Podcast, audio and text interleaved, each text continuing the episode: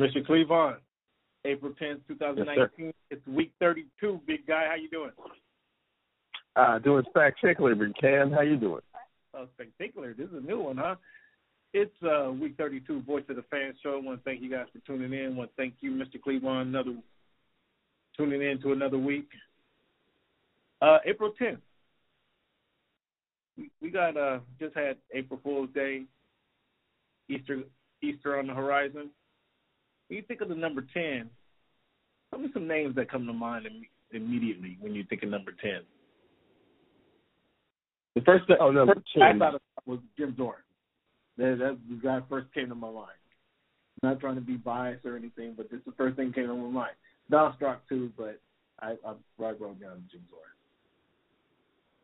Absolutely. I mean, that's just the upbringing. You know, coming up in the 206, I mean, he's the first quarterback the Seattle Seahawks ever had. So, you know, when you kind of first formulate those, you know, images and emotions of a sports fan, you, you rally around the, you know, the first foremost quarterback that you ever, you know, come across. And, and Jim Zorn definitely uh, had some skill, had some talent. Uh, he was doing the scramble, the left hand. I mean, definitely that's one of the first ones that comes to mind. Um, also, I had Jay Schroeder. He used to sling the ball for the Raiders. Different type. He reminded me of Jeff George, although he was better than Jeff George. Not sure so sure about the teammate aspect of it, but he can throw the ball, man. Him and Jeff George were two guys who can 50 yards on a rope, not high in the air, let it fall down in the receiver's pocket. They could throw it 60 yards on a rope. Like it was incredible, man. Uh, you remember Jay Schroeder, right?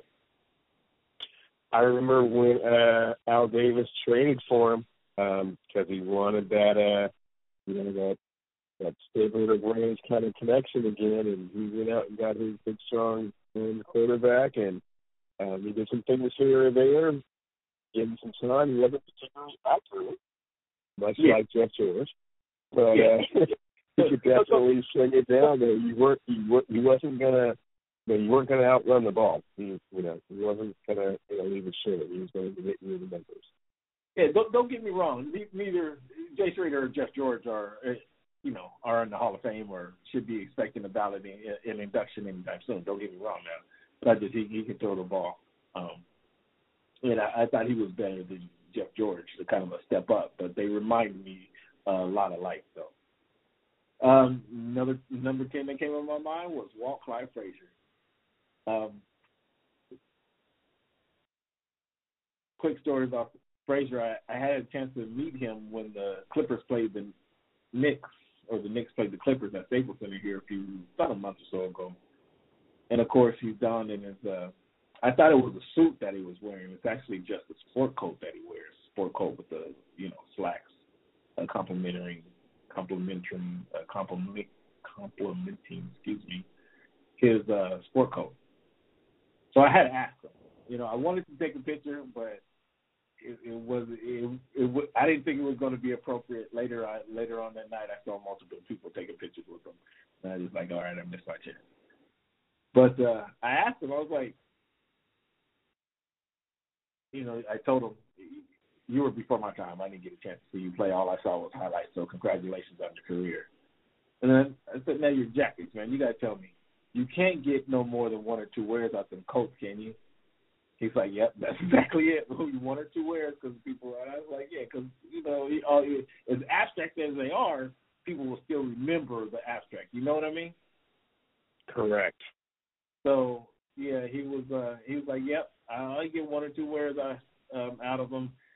And then I asked him about kind of does he pick them out and kind of how that goes, and he tells me, um, yeah, he identifies the fabric and then, you know, sends it off to a tailor and let them dress it up. But he identifies the fabric, and so he spends quite a bit of time traveling around looking for the fabric, which is which is also interesting. So he, he has a purpose behind his. It's not just elaborate jackets that he's wearing. There's a there's a purpose behind it. So I found that kind of interesting. So that was my third number ten, Walt Clyde Frazier. And then the last guy uh, on the list was uh, Pele, and we know what Pele has done for uh, for soccer. Right now, everybody wears tens, and we, Pele played.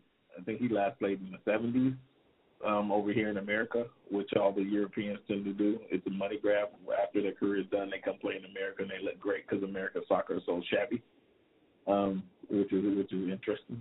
Interesting. In fact, speaking of well, soccer, speaking of soccer, LAFC hosts the uh, Seattle Sounders this week, and uh, I'm not sure what side of the arena I'll be sitting on. gotcha. Well, you know, Pele is one of those uh players that wearing a particular number kind of transcends, you know, the number and the sport itself, much like, you know, Jordan wearing the 23 passed on to LeBron. As you were saying, you know, Pele wearing the 10 passed on to Diego Maradona and then on to, you know, Messi. So it just is indicative of what superstars at that level of that caliber wear and what they do and what they represent. Much like uh, you know, the Chicago ballers, you know, the Derrick Roses and the you know, Nick Andersons of the world, you know, represent, you know, that Dingy Olson. Yeah, I, I, I from Chicago. I, I, def, I definitely think that uh, Pele definitely does that. Oh yeah, Pele, no question about it. Pele transcends the game, certainly, most certainly so. Um, the number ten and wearing the numbers, like if I was playing basketball, I wouldn't wear I wouldn't wear twenty three. I would want to make my own number. I just would not wear the twenty three. It, it, I don't understand why these guys aren't in the mode of kind of breaking through and, and establishing something on their own. Um, the only way I sign with Jumpman is if I was having my own shoe. I wouldn't wear your shoe. I wore your shoe all the way to now I'm um, big and big enough to have my own shoe. I wouldn't wear your shoe. As great as it is, as cool as it is, don't get me wrong, I just wouldn't wear your shoe. I, I don't understand why these players don't do that um, kind of a side note to to sports topics. What do you think about that? I think it's because of the public. I think it's because of the way they were drawn and gravitated towards uh, the Jordan shoe. To be quite honest, I feel the same way as you do. I, I think it's crazy how many different Jordans they've had uh, come out and how people wear different eras of Jordan. They wear different years, different styles of Jordans. They don't really wear the other shoes. I mean, perhaps a few players kind of have a little bit of a, a market reach, but the Steph Currys aren't really all that popular. The KDs aren't really all that popular. The Hardens aren't really all that popular. I think Alex has his own shoe, not really that popular. The Kobe's, you know, were never really that popular. I mean, Jordan just completely them in every single way, shape, form, or fashion. I've never really been able to understand it. I would think that you would want to go out and branch out and be your own person. And in addition, that whatever it is that you were doing would transcend that and your shoe would become somewhat more popular and because you're still playing, perhaps even be more popular than the Jordan. And it's never ever happened. Very, very strange. Well, the the the start. Nobody can start like Jordan started, and and that's what propelled Jordan to and the Jordan brand to what it is now. It was the start, and they, it wasn't even um, fairy tale beginning or a, um, a beginning. You know, it was kind of like an all shucks beginning, if you will. Um, however, that start when nobody was branding their own shoes, nobody was putting the marketing into their shoes, you can never duplicate kind of the original one. And is although Magic Johnson and Larry Bird promoted the Converse, I think Isiah did too actually. Isiah did, and there was a commercial with about eight of them actually. Kevin McHale, a lot of different guys, as I remember in that commercial uh, were promoting that commercial initially. Uh, Dr. J did his promotions, but in that mid '80s is kind of where marketing kind of kind of took over the world, if you will, in a sense. And Jordan brand was an early um, winner in that stage, and, and it just continues to this day. But I, I personally, again, if I was a player, I would never wear the shoes. Not that I did any disrespect to Michael Jordan. It's just I want to make my own uh, my my own shoe. I want to have my own name. I want to build my own brand, and I want people to recognize that. And unless they're building, unless he paid me that much money and built that, you know, Cameron Buford uh, Jumpman shoe, that's the only way it's going down. Um, even though people don't know who Jumpman is, that's the only way it would go down. But nonetheless, I, I just find that interesting that you do.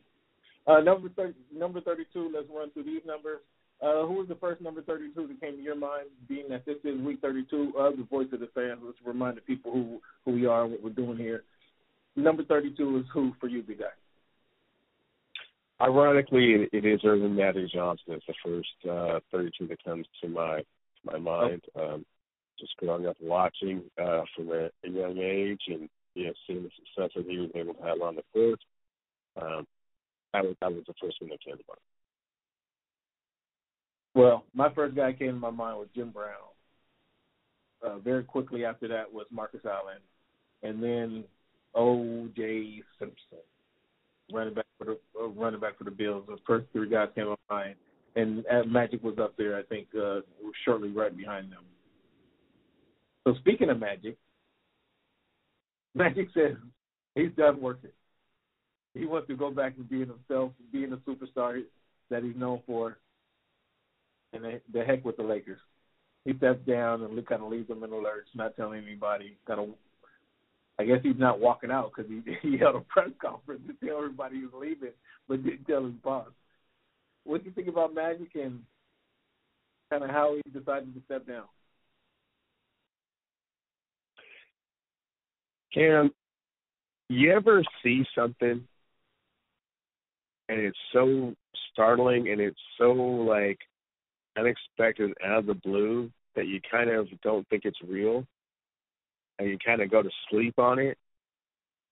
And then you wake up and you're kind of going through the routine of what you're going to do for the next day. And then that thought kind of pops into your mind like wait a minute. That happened last night. Like oh my god. What was what was that that's how I felt about this. It, it took you a night for that to absorb. it took it took an evening for that to absorb. so so so it's like it's like when it first happened, it's like you absorb it, you internalize it, but then you're like, that's so crazy that like you kind of like forget about it.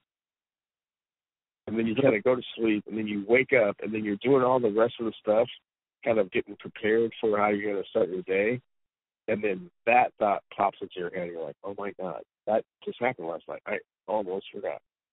Like that was so crazy that I wanted to put it out of my head so that I didn't have to think about it. But once the next day started, it was like the first thing after after like what you you're trying to do to get rid you know, get ready for the day. That was the very next thing that popped into your head. It was like, oh my god, that did that. So you're a Laker fan. What was that? It sounds like your heart is hurting right now as a Laker fan. I'm just I'm just astonished with the way I mean, you know, one of my sports idols handled that situation. In my in my opinion, very unprofessional. In my opinion, the level of expectation that everyone had for him being in that position was so underserved and it just all seemed very selfish and it all seemed like the position that you wanted was so far over your head that once you realized it was so far over your head that all you wanted to do was go run back to be the 20 year old sensation out of Michigan State. It's like, no, we're way past that, man. Okay. You asked for all this, you wanted all this. When it came and fell in your lap, the way that you allocated the responsibility and kind of handled things was less than stellar. I mean, I, I know you all you want to always be able to be in front of the camera and talking to people and kind of interacting, kind of having your sphere of influence in certain instances, but that's not what presidents of basketball organizations do. They can't always be that guy. sometimes you have to make tough decisions. I mean, that interview I heard, part of the problem is he, he didn't think he had the nerve to fire Luke Walton. It's like you don't have the, the nerve to fire Luke Walton, but you have the nerve to bring the best player on the planet to your town. That's different. With a four year with a four with a four year plan laid out as to how you were going to make this work, how you were going to make this happen. And then a year into the four year plan, you decide the day before the last game that this just isn't for you anymore. You wanted to just get back to having fun and just being Magic Johnson. I don't know. Rubs me the wrong way. Whack. Woo! Super. Hot. Cleveland is blasting magic. I like it. Couple things. First, when you first start speaking, you gave me a point of deja vu. Every day, you, sometimes you hear something that you can't really believe is real, and right. that's when Magic announced he was retiring from basketball. It's like, are you kidding? Magic Johnson is retiring? What? I was a little girl, we we kind of had to stop doing what we're doing to focus on Magic, and I was hate I hate that we did that. I wish we had turned the TV off, but nonetheless, we had to stop doing to, to see what Magic was talking about, and obviously ruin the mood. But it was that's how I felt. I was like, "Are you serious, Magic? What?" Okay, so yesterday.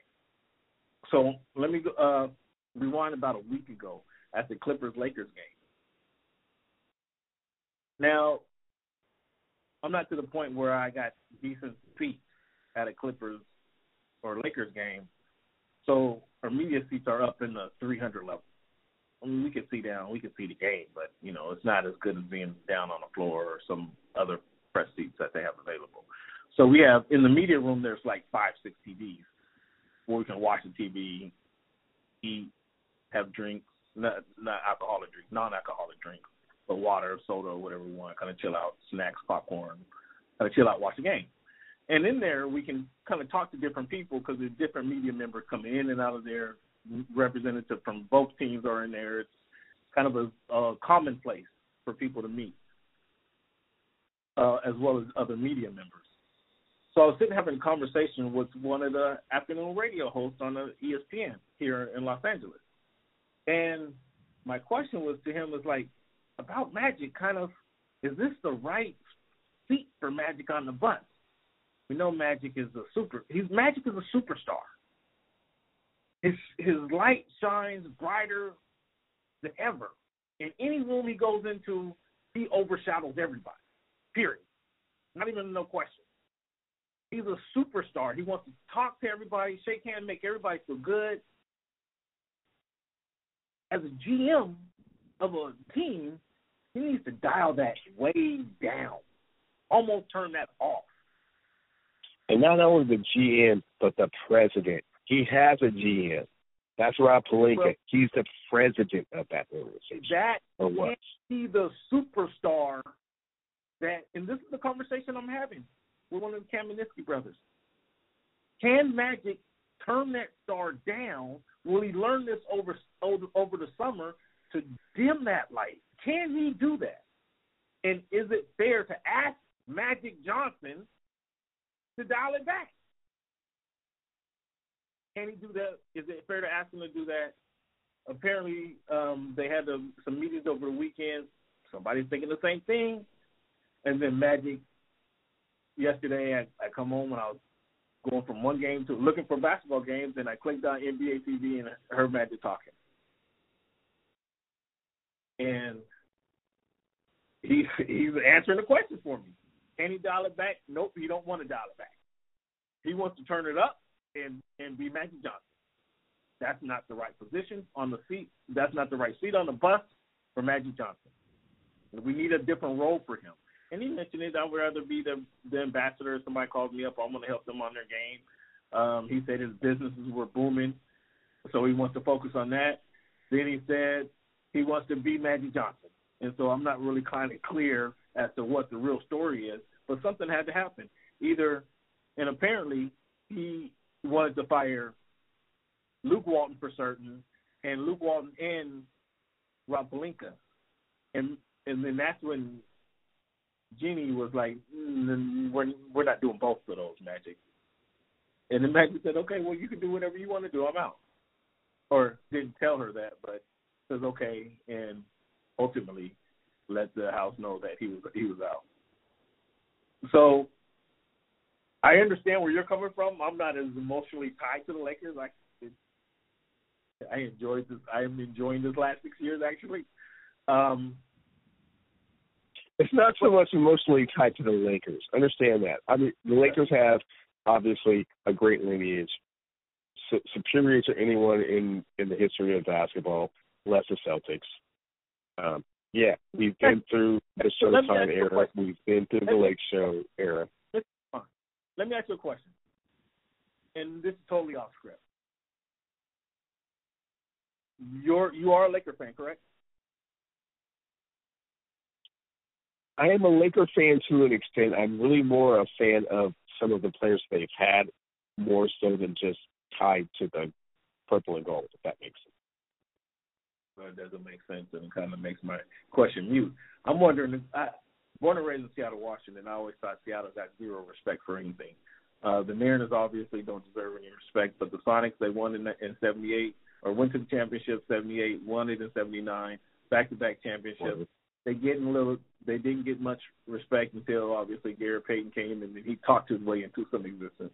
Um, True. As with the Seahawks, I mean, they went. They had their good year in '80s, '82, '83, and then kind of fell off and kind of you know rode rode the uh, bottom of the sea for a while until they recently popped up. Well, they had '97. They had a good year, um, then went down again. Came back in '06, went to the Super Bowl against Pittsburgh. Looks like some too short now. Okay, well, I'm saying 07 then, then 06. Okay, but I always felt that the team, the market, didn't get any respect in comparison to the Los Angeles, um, the major markets: Los Angeles, Chicago, um, New York. Um, therefore, I developed a disdain for New York, Chicago, and Los Angeles. And it's really odd that I live here on a totally separate separate note, but because I had that developed that disdain at, a young age uh, for the markets and not understanding how the markets and the people and the and the population impact the numbers and impact the funding and all that, I just, developed the disdain.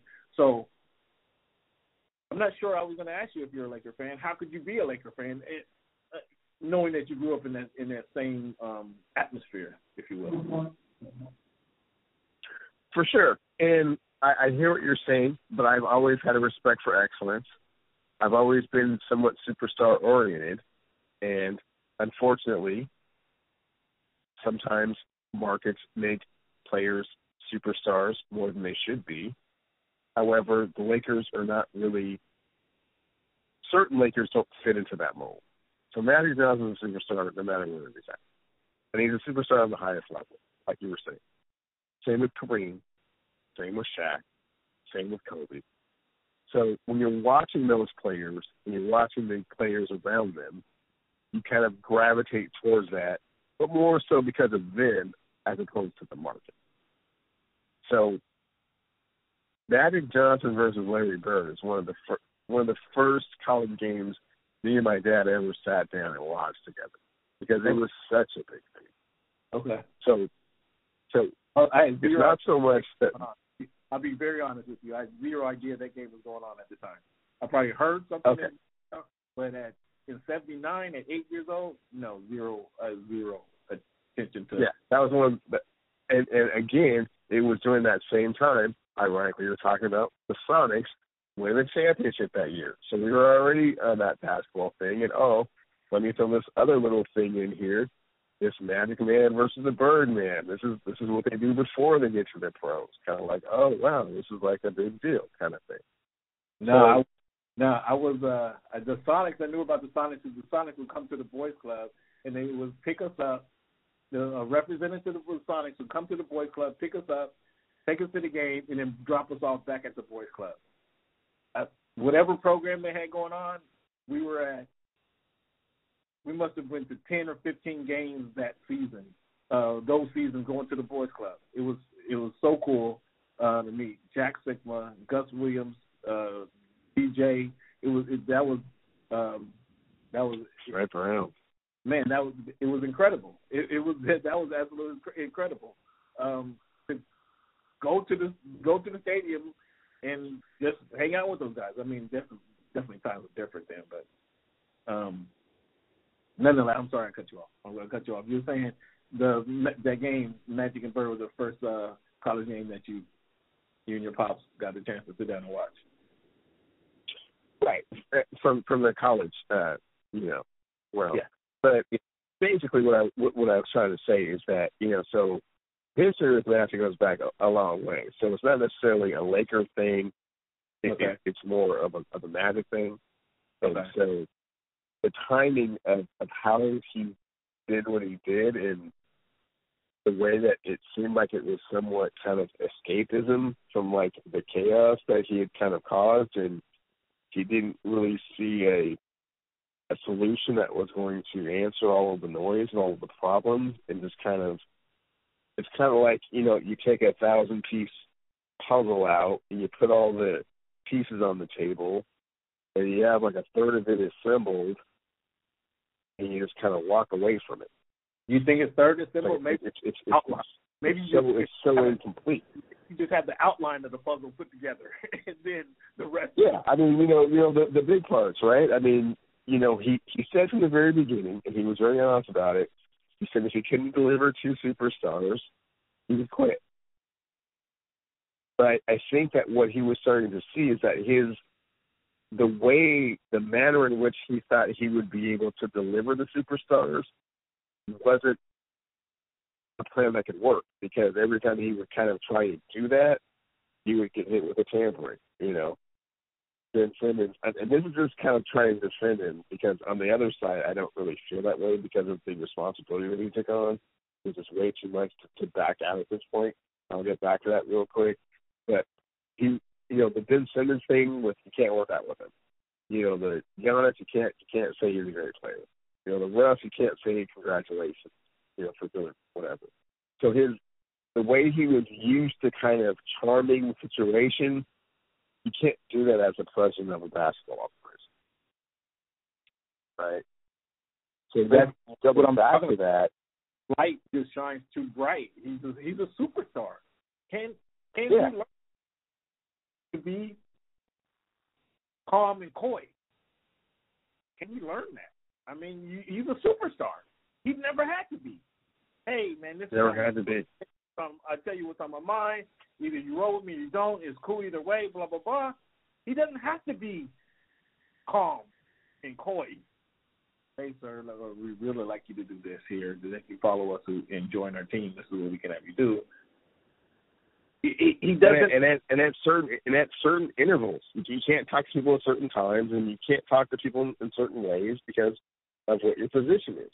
yeah. But So, again, what what I also think was starting to occur is that he was starting to see that the big dominoes, and you know, we're not in his world, but I bet behind the scenes, I think he what he started to see is that all the big dominoes had already fallen. Whoever was gonna was gonna go, wherever they were gonna go, had already decided that, and that there weren't any other dominoes really left on the table for him to go out and try and acquire and charm or do whatever he was going to do to try and attract talent to the Lakers. The, the, So- the biggest the biggest number one problem I have with what Reds did is the timing. Man.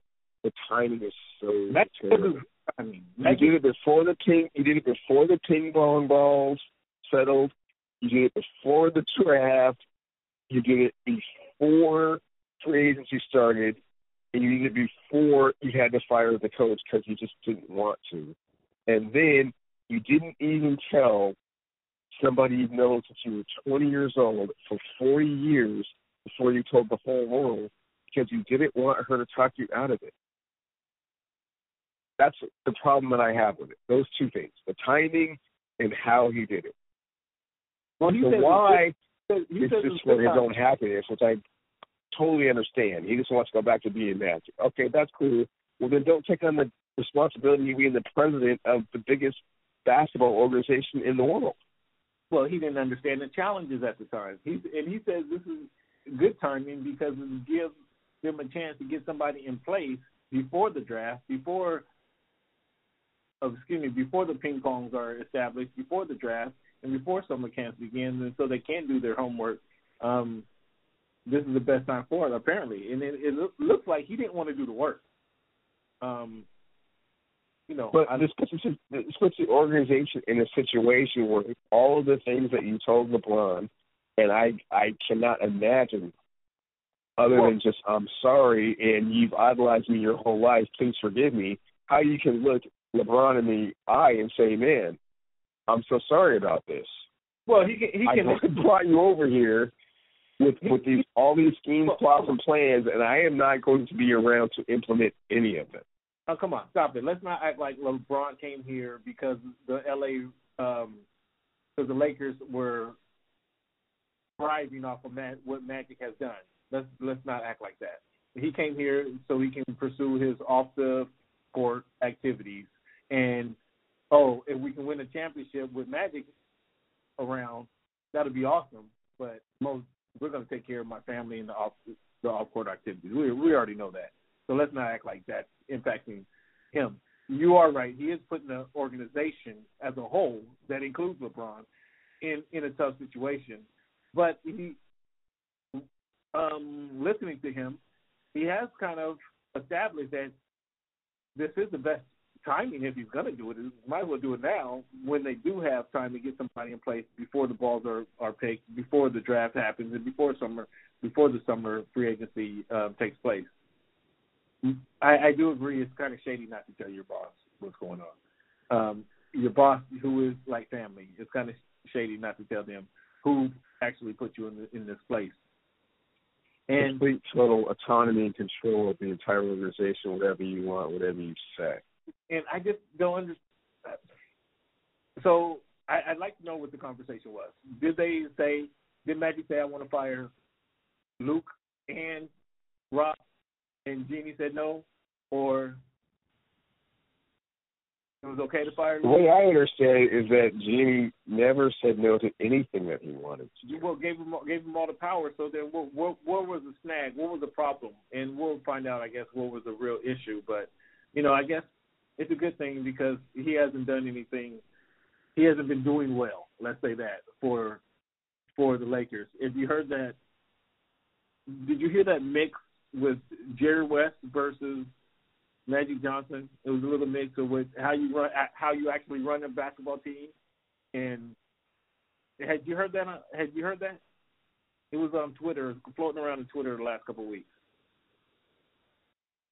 I had heard a little bit about kind of like the dichotomy, the differences in in how the styles would work and kind of how they would approach different situations. Well, I don't have it, but it's on Twitter. It is Jerry West he, speaks. He talks about how what you do with a basketball team. You need, or what you what you would do if he had LeBron. You need to get a bunch of shooters around LeBron, and you want to let, let LeBron run the floor and then kick out, and penetrate, and kick out to the shooters. That's what you would do if you had LeBron.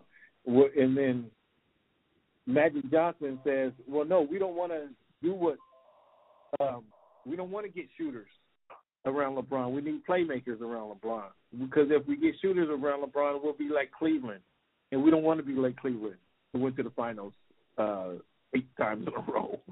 It was kind of a really damning uh, audio snippet of the contrast between Jerry West, a good GM or a good president, and Magic Johnson, who was a superstar who's not a GM. It was a really stark contrast. You should find that on Twitter. It's a really good listen. Um, Cleveland, let's take a break.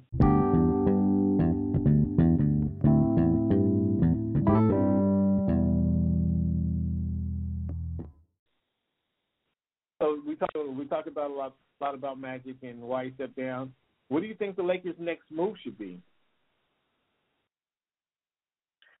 Um, I think the Lakers' next move should be trying to find someone that they feel is going to be in the organization for the long haul, understands what the responsibilities are, understands what their capabilities are, so that they can allocate other responsibilities to other people. And unfortunately, I don't think that they're going to be able to rally in time to really be that big of a player in this free agency market. I know that LeBron's a big name, and I know that LeBron um, has a certain amount of cachet and respect. But what I've started to kind of understand over the last year is that although players respect LeBron, doesn't mean that they necessarily like or want to play with LeBron. Those are two completely, totally different things. His career, again, numbers speak for themselves. Again, so, Cleveland, I want to beat the guy. I don't want to play with the guy. I want to beat the guy. Me personally. That's not what simulation's about. No, no, no.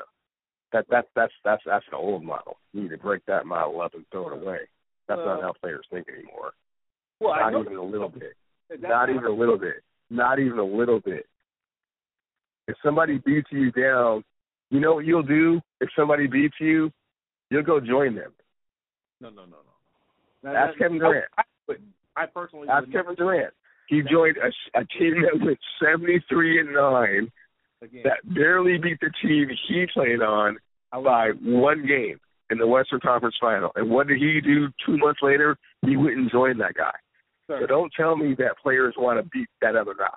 No, no, no. I know. I, I I can't speak for all players. I can speak for myself, sir. I would have never played for CAY. I played for Rainier. I would have never went down to play for CAY. Period. Ever. I played for Rainier. I wasn't going down there. I wasn't. I wasn't going over there. There's no reason to go play. Put on that ugly brown and yellow uniform. Ooh, shut around. Shut around. There, there, there wasn't no reason to go over that way. So I, I hated it when uh, I never understood when players went to. In fact, I talked to John Salley about this. John Salley, I rooted for you when you was a bad boy Detroit Piston, beating up Chicago Bulls. How do you go put on a Bulls jersey? John Salley's like, well, they paid me like one point three million dollars to go wear that jersey. I wore that jersey loudly and proudly. I was like, okay, John, I hear you. But I was like, man, you can't go. I, I never understood why players did that until obviously got older and understand that you get paid. But nonetheless, nonetheless, um, the Lakers have David Griffin, the former Cavs GM. They'll probably sign him. Why wouldn't you? Um, they talk about going to get Jerry West. They have, they have, they have, they have a general manager. You're talking about to be the president. President, yeah, yeah. Get David Griffin in there. He's he's available. Um, they talk about getting Jerry West, or go talk to Jerry West, or try to get the guy from the Houston Rockets. Come on, go get Jerry West. And how many times are you going to diss Jerry West and then just right. keep bringing him back? Yeah, I mean, this. I'm just telling you what the talk is down going on down here. Um, but they let's go get a true Laker is kind of what they're talking about. They they, they had they had the truest they had the truest Laker has ever been. Right. Nobody drafted as a sophomore out of college has been a forty year company guy. Yeah. So how is how is that the solution? Yeah, well, that's that's that's the topic. that's the topic, guy. So let's move so on. basically, what you're saying is the same thing that I'm saying is they don't have any answers. And the best case scenario is hopefully the ping pong balls bounce their way. Well, if it were me, I'd go get David Griffin. Um, and yes, he, he he was GM for LeBron. He knows how to build a championship team around LeBron. Get David Griffin in there and make make that happen. Um, I just can't imagine what the locker room now would look and sound like. I mean, LeBron is going to be running the show, and Le- LeBron's daughter is going to probably design the jerseys. Uh, he's going to be running the full show of the Los Angeles Lakers uh, from here until he retires. Because who's in place to tell him no? Um, whomever they bring in, LeBron is going to be like, uh, buddy, um, you better be doing something around me because uh, I'm to be here making $33 million a year. Um, so let's move on from the Lakers. Uh, we're moving into the playoffs seeding. You know, games are going on as we speak. That will decide the seeding for the final seeding for the uh, NBA playoffs that begin this weekend. And this is a question that's been kicked around for multiple years, multiple seasons, and I don't think I've got your opinion on it. Should the NBA reseed their teams for the playoffs? Not a fan of that idea. I like the two conferences. Um, I don't like the best record versus the 16th best record and the second best record versus the 15th best record. No, I prefer the conferences because laid out the way they are. You are where you are. Um, you know, do the best you can in the group that you're in, and then we'll get down from there. One, eight, Yeah, I seven, like. three, six, four, five. I think it would change. Um, you you have better comparisons. Like you can say LeBron won the East eight times in a row. Uh, if they were to change that, you couldn't say he won the East. You know, he he got to the playoffs. He got to the finals eight times in a row. Um, he didn't win the East. He got to the finals. You'd have to change that verbiage, I guess. Um, I, I, vote against that as well. Uh, Paul Pierce had some interesting words to say last uh, Friday as they were commenting on Dwyane's re- retirement run. Paul Pierce said if he had a young Shaq, he'd have had four or five titles. What do you think about that? I heard the comments, and it kind of opened my eyes to kind of how I feel about Paul Pierce. About who? About Paul Pierce. Okay.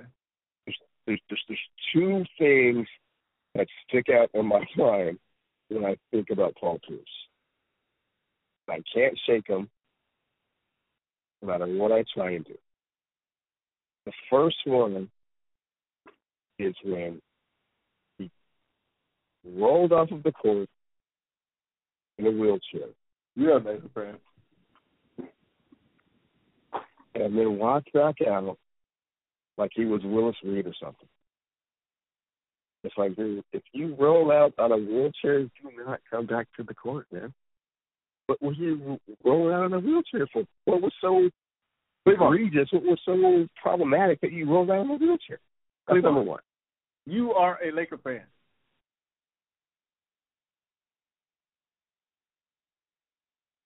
To a certain extent, yeah. No, no, not to a certain extent. If that was your number one complaint about Paul Pierce is that he rolled out in a wheelchair in the championship in the NBA Finals, you are a Laker fan. You know, if No, I no, no, no, no, no, no. I was thinking, I was You- thinking, you- what you- you, you're missing- you're your missing- You- missing, the, you're missing the point of my story. No, I heard your Perhaps, story. perhaps you, perhaps, perhaps you don't understand my story. Do you do you recall the game I'm talking about? This is in the garden. This is in Boston. Yeah. So he was so hurt that he that he had to roll himself out in a wheelchair to the locker room. The injury was. He didn't know how bad it was. He thought he was out. He thought he was done. Okay, He thought come his on, career Come on, over. Come He on, gets back come to the locker room. Oh, Okay. my foot's good. Oh, I'm Okay, really yeah. good. Okay. Let me get back So to that's the not- Yeah, yeah, yeah, yeah. So that's number one. Ridiculous. Super superstar athletes don't do that. Number two. oh wow.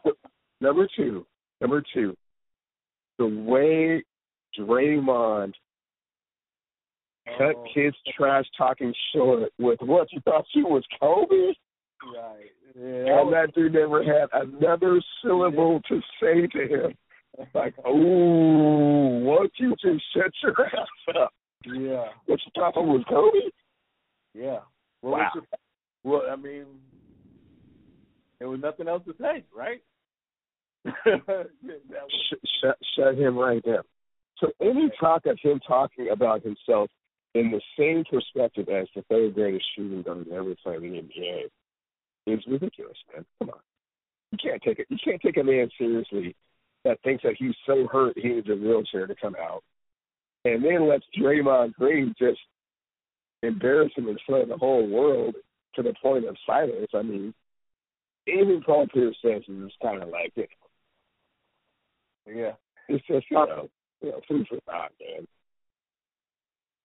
A grain of salt. Paul man. Pierce- How seriously can you Paul take? Pierce, Paul, Paul Pierce, he's not right. I, I don't agree with him, but he can make the argument. And, and, and then, uh, and then I'm sorry. A third thing is that he has a problem with Ray Allen, who is probably more than any of the three, if you want to count Rondo as a four, most responsible for the, the one championship that they got. They had no chance of getting a championship without Ray. But because he decided he wants to get one more in South Beach in the 305 and ride into the sunset with two instead of one, you guys act like he's like the, you know, God's stepchild. That's That's- ridiculous. No, that's the same thing. The same reason Russell has beef with KD. What are you talking about? It's the same exact reason. No, no, no, no. no. KD and Russ never won a championship. KD and Russ never won a championship. They won one time.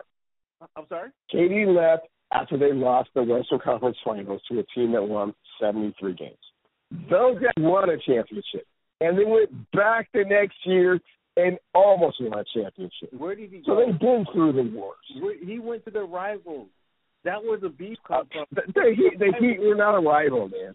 The Heat were not a rival. Danny Ainge never never gave Ray Allen his proper respect. Never did him right. If Ray Allen went there's, he was like 35 years old when he left. if he went to the Washington, Come on with all that there wouldn't be no problem. If he went to the Washington Wizards, there would be no beef at all. He went to the Miami Heat. Miami, they saw Miami Heat in the rear view. They saw him in the rear view. Those, those Boston Celtics saw them coming. They had already passed them by the time Ray was down there. Yes. They had. Yes, they had. Cleveland. What are you talking about? Yes, If they had. Ray stays in Boston, they they go back to the finals. He went to No, the they they went to the they- finals. What are you talking about? They do, they do not go back to the finals. And that's beside the point. Cleveland, what are you, what are You you don't give him about? enough credit. You don't give him enough credit for being one of the integral parts of why you're even having this conversation. You're not listening to what you, want. you, once you get Antoine Walker, and then and then and then, and then try and get the championship with him. Cleveland, you're making my argument. don't don't don't even use that. Cleveland, you're making my argument. I don't know what you I don't know what how you're not seeing this.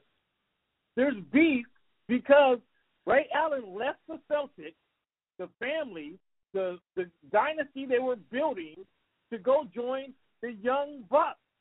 What don't you see there? Did he did he leave him, or did the organization feel like he just was not that welcome, not that wanted, left. and that this other team If if he went to the Washington Wizards, Danny Ainge and the Boston Celtics felt. Cleveland, if he went to the Wizards, Yeah, if he went to the Indiana Pacers, yeah, yeah, obviously, yeah. Not quite the same situation, not quite the same position of winning another championship. But no, he didn't go to the Pacers. He went Yeah. to the 305. Right. Where the young bucks were. Where, where the young bucks were ready to win, ready to surpass, sur- surpass Boston and what they were able to do. That's where the beef came from. That's what that's what you keep coming with this, man. Boston was already past it. Boston was already past it by the time Ray got there. Before Ray got where? To the Miami Heat. He left Boston to go to the Heat. What are you talking about, Cleveland? The Heat, the the Celtics were already past it. They were they were not championship contenders anymore. Did he leave when he left? When he left the Celtics, they were far less championship contenders without him. Correct? Not not according to uh Rondo, Garnett, and Pierce.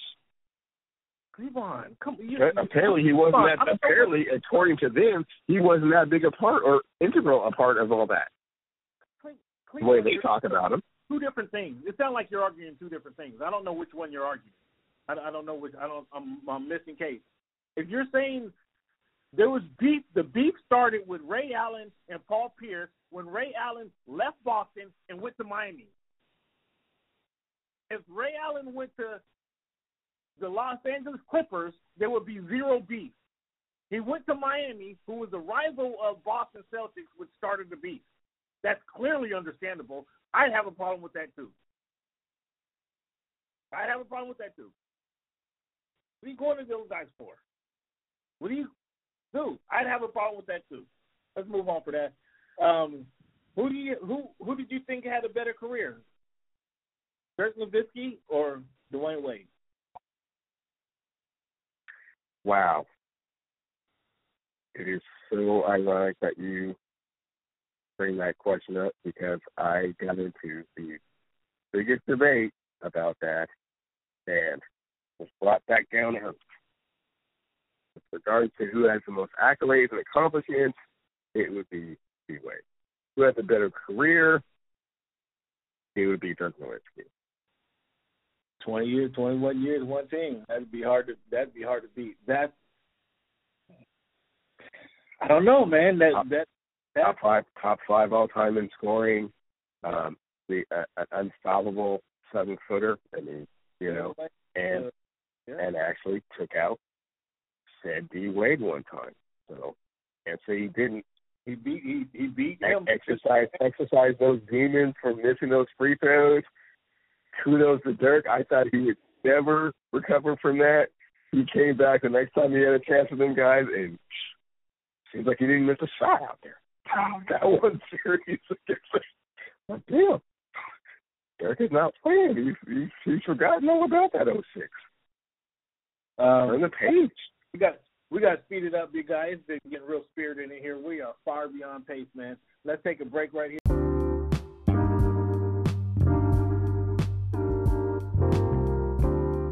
Hello, fans.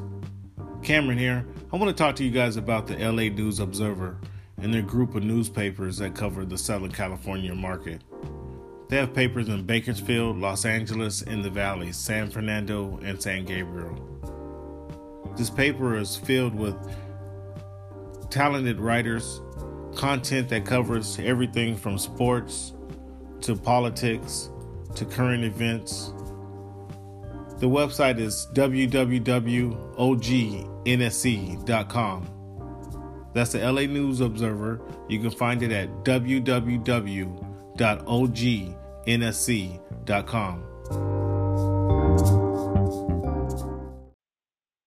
Mr. Cleveland, we are running away. Sure. Uh, today's date. What's today's date? Today is April 10th. April 10th. You know there are 10 vowels in the Korean alphabet. Did you know that, Mr. Cleveland? I did not know that. Wow. I'm educating you. I'm educating you week after week with these fun, fun facts, man. And this is great. The Roman numeral. See, this is, here's something else I didn't know. The Roman the Roman numeral. Do you know? Do you know the Roman numbers? I know X and V. And what is X? X is 10. I believe V is 5. Okay. X is 10 is correct. Well, what we think is X is 10. Um, and the B is 5. So what we think is X is actually two V's. You know, one up, one's upright, the other is downright. You get it? Oh, gotcha. And it looks like it's two V's, 10. But it, we see X, right? I that was uh, I just realized that kind of doing this homework. It's just it's two V's kind of upside down, right? But we see X. That's crazy. Um, Crazy. the traditional 10th anniversary gift is 10. What what year are you guys in in your marriage, man? We are in uh, year 17. Oh boy, oh boy. So I don't know you if you remember what you got for your 10th anniversary.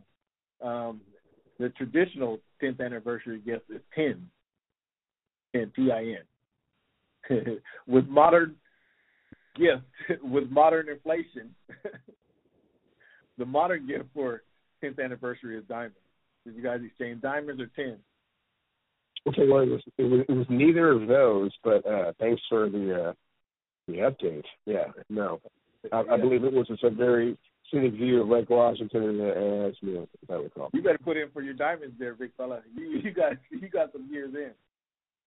So those are some pretty uh, cool fun facts, man. that We educate you guys with, man. Not only do we bring sports, we bring education to the people. Very nice. Mr. Mr. Cleveland, Final Four, man, over the weekend. You can't call that foul. Swallow your whistle. Not only did you miss,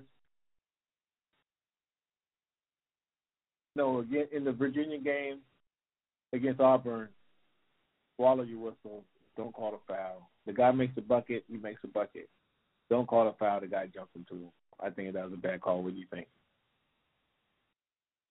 I, think unfortunately I would like if the game was still that way, but the way the game was interpreted and called in 2019, he definitely, unfortunately, fouled him. He did get into his landing area, and he did jump forward and not straight up. Goes uh, guy goes to the free throw free throw line for three free throws to win the game. Boom, boom, boom. They move on to the final to the championship game. Oh, Auburn had to be sick to death, buddy. Sick to death. Texas Tech. I definitely agree. I definitely agree, and I think it's something that hopefully they're able to get over. Um, there's so many opportunities to win, and you know the, the non-call on the on the double dribble uh, before that even happened, and um, yeah, it was unfortunate sequence of events for them.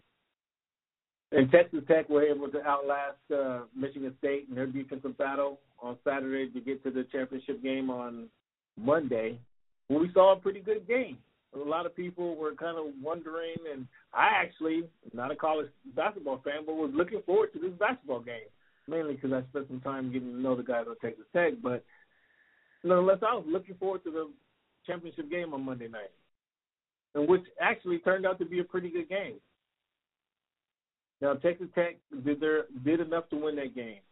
Coming down in the last moments of the regulation, up three, with seconds on the clock. Virginia brings the ball up court. I am fouling that guy with the ball. I'm fouling him. I don't know. Don't let him get three. Don't let him shoot a three pointer. Um, what do you think about that? And I think that's and not only did they not foul him, their defense, the the thing that got them to that point in the season, completely collapsed and let them down. I mean, three guys collapsed on one dude, and he he just kicks out for an easy three pointer. Ah, my goodness! Since it is overtime, of course they lose the game. They had another team. They had to be sick to to lose that game. But what do you think about that strategy? Foul before they get to up three. Foul them. They get two shots. We get the ball. Definitely, definitely foul if you have the opportunity to do so, and especially if you have fouls to give. I don't know exactly what the situation was there, but with regards to the the Timothy kick out, I think that that was a smart play because Virginia didn't have a whole lot of shooters. Um, you know, they had Dan Jerome, they had uh, guys you were saying, but not just knock down shooters. So I think the closeout and the way that they handled it was, you know, respectable. Um, I think it, don't think it was a mistake per se. If he wanted to dribble to the, since you're not going to foul him, if you let him get to the bucket, let him score. Don't close out on your guy. Don't come off the three point line. He kicks it right out to the three point line, and the guy knocks it down. Uh, that was good execution by Virginia. I just thought it was poor defense. And uh, at, at the last moments of the season, the defense let them down, and that's they what they hung their hat on. And that was the that that was the heartbreaker for Texas Tech. Is that that's what you hang your hat on is playing defense, and the defense let you down. That's oh my goodness. So watching that thing, watching those games, you know, I watch college basketball like I watch college football to see who can possibly perform at the next level. Um, Culver, I, I think his at best he'll be your three guy. He, he'll be your third guy, play defense, get you some get you some points. That'll be his ceiling. I don't think he'll be a superstar. He'll be. I don't think he'll ever carry a team, but he'll be that third guy who may get you 15 to 20 points every now and then when you need him because he has the ability. I just don't know if he has the motor or the, or the heart, or he, I'm not sure how to how to place it. Um, and Owen, number 11 for Texas Tech. I thought that kid. I, I want him on my team tomorrow.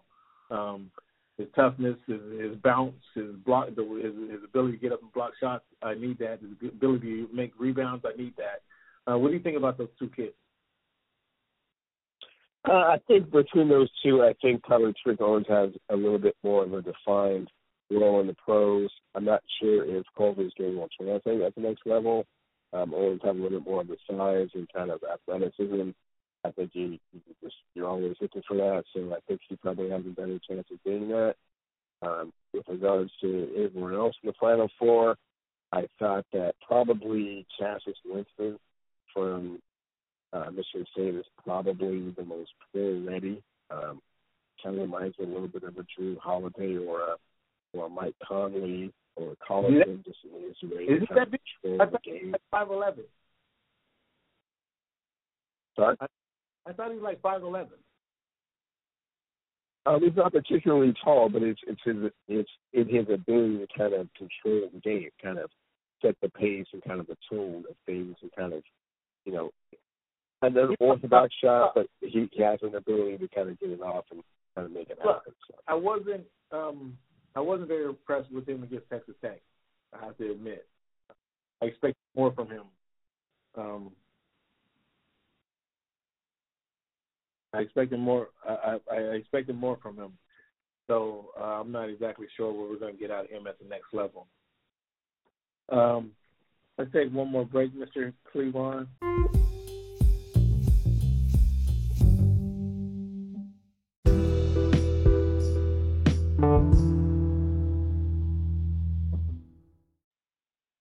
All right. Do you know what the first U.S. patent was, Cleveland?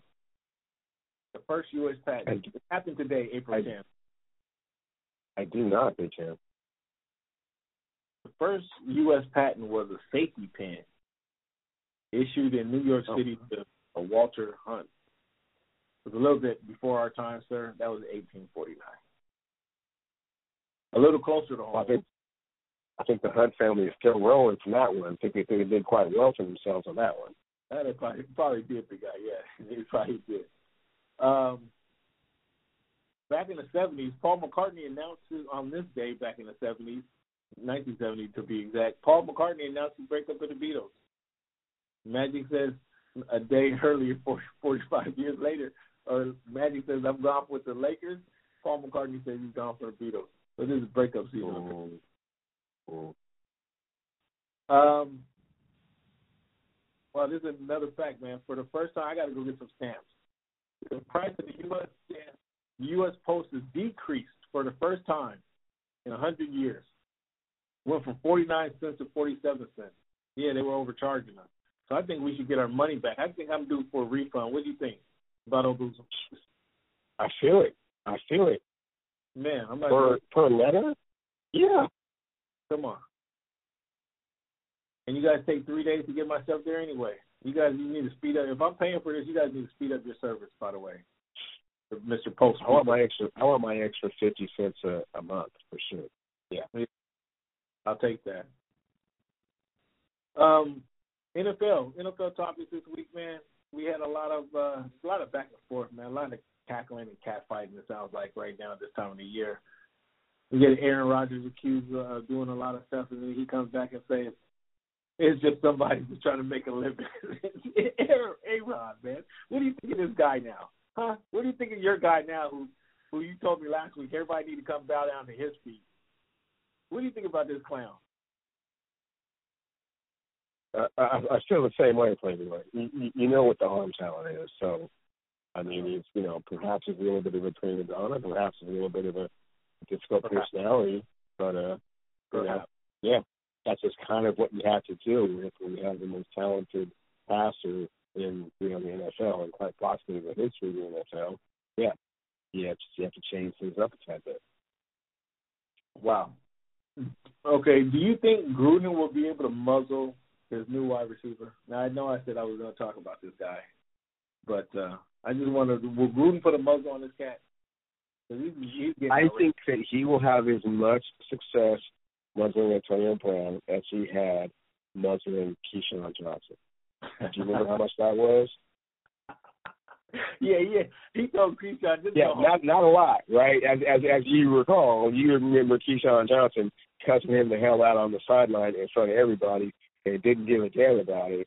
And uh Jon Gruden just like nodded his head like, Okay, yes, yes sir, Mr. Johnson, I understand. Number one deal receiver, I understand. But that was years ago. He didn't have no cachet at that time. He was still growing at that time. He was he was he he had, he had a Super Bowl on his on his uh on his resume. You know? That is true. He did, did he? Um. All right, man. Serious question, man. Serious question. I need some serious answers. Will Russell Wilson start another game for the Seattle Seahawks? Russell Wilson will start another hundred games for the Seahawks. Another hundred games for the Seahawks. That is that wishful thinking, or do you know something? I know the way the Seahawks operate, and I know how much they value Russell Wilson, and I also know that they want to get the best deal done for the organization. So sometimes that takes a little bit more time. I know that Russ has set somewhat of a deadline. They're going throw some numbers and see if they're in the ballpark. If they're not, then that's unfortunate. We weren't able to get a deal done by the April 15th deadline mandated by say quarterback, but that doesn't mean that he's out of the Seahawks' control by any stretch of the imagination. So hopefully we're able to get something done before the 15th. If not, we'll play the season out, try to get something done in the off season. If not, there's that thing called a franchise tag. So Russ isn't going anywhere. Hmm. You sure Russ isn't going to pull a Le'Veon Bell? Him to get oh, I'm quite positive. Russ Russ doesn't have it in him to pull a Le'Veon Bell. Ciara wants to get out of town. Ciara may be uh, pulling these strings. Okay, well, uh, my my my goodies is about uh, 15, my goodies is about 15 years ago. So she needs to ever go somewhere in the corner, that's not sure now. What do you guys do to Ciara up there? Why, why Ciara trying to get out of town? Ciara's not from the 206. She's not used to all this free flowing style and you know water and mountains and trees and whatnot, man. You know. It's Uh, geographically isolated. It's not like some of the other places that she's been around. So what? This is, this is where her husband makes uh forty million dollars a year. well, that that, that should be enough to shut some people up, but you know. yeah, yeah, yeah, yeah. That that should be more than enough, especially considering what we were going to do if you were, uh, you know, footing the bill for everything. Yeah, Yeah, things are way different, right? that that should be enough. But however, Okay. however, she got something. She still got that milkshake. She take that milkshake to the East Coast, boy. Russell gonna be going to the East Coast. Well, I mean, the milkshake does bring all the boys to the yard. I understand that part too, man. So yeah, that's part of it. However, you know, man, let's let's stop messing with uh, you know legacies and you know whole you know national football leagues and whatnot. Just how things are done. Just maybe, maybe she'll say a few years ago, I didn't know, I didn't realize what that was up there. I didn't realize what Seattle was all about when they're uh, playing for the Giants and they're going three and twelve. oh yeah, they're just uh just you know So why don't and what else across over the uh, hibachi. Yeah, yeah. go ahead and, and why don't you go ahead and send a second round pick to the Arizona Cardinals and get Josh Rosen? Why why why do that? Because you're gonna be without a quarterback here before too long. how are we going to be without a quarterback? Number one, he's under contract for this year.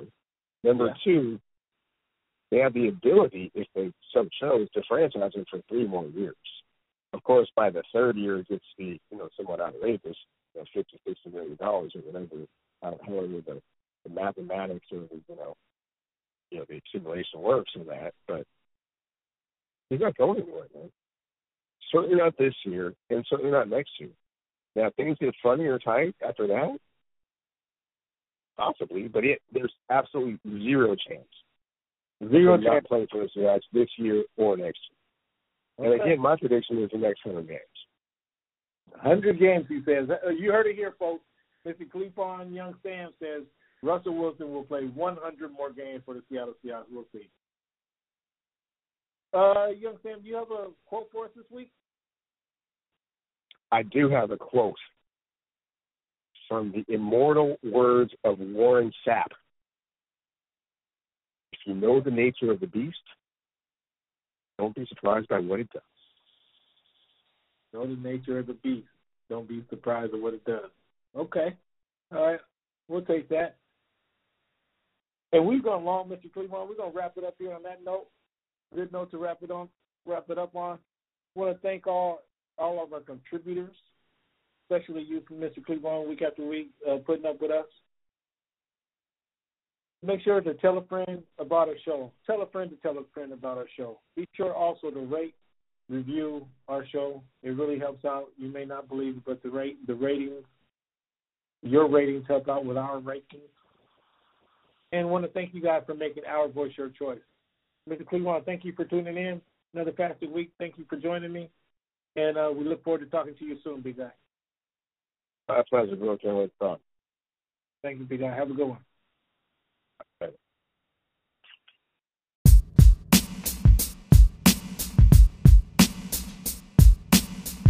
Hey, what's up? What's good in sports? It's Daniel Cormier.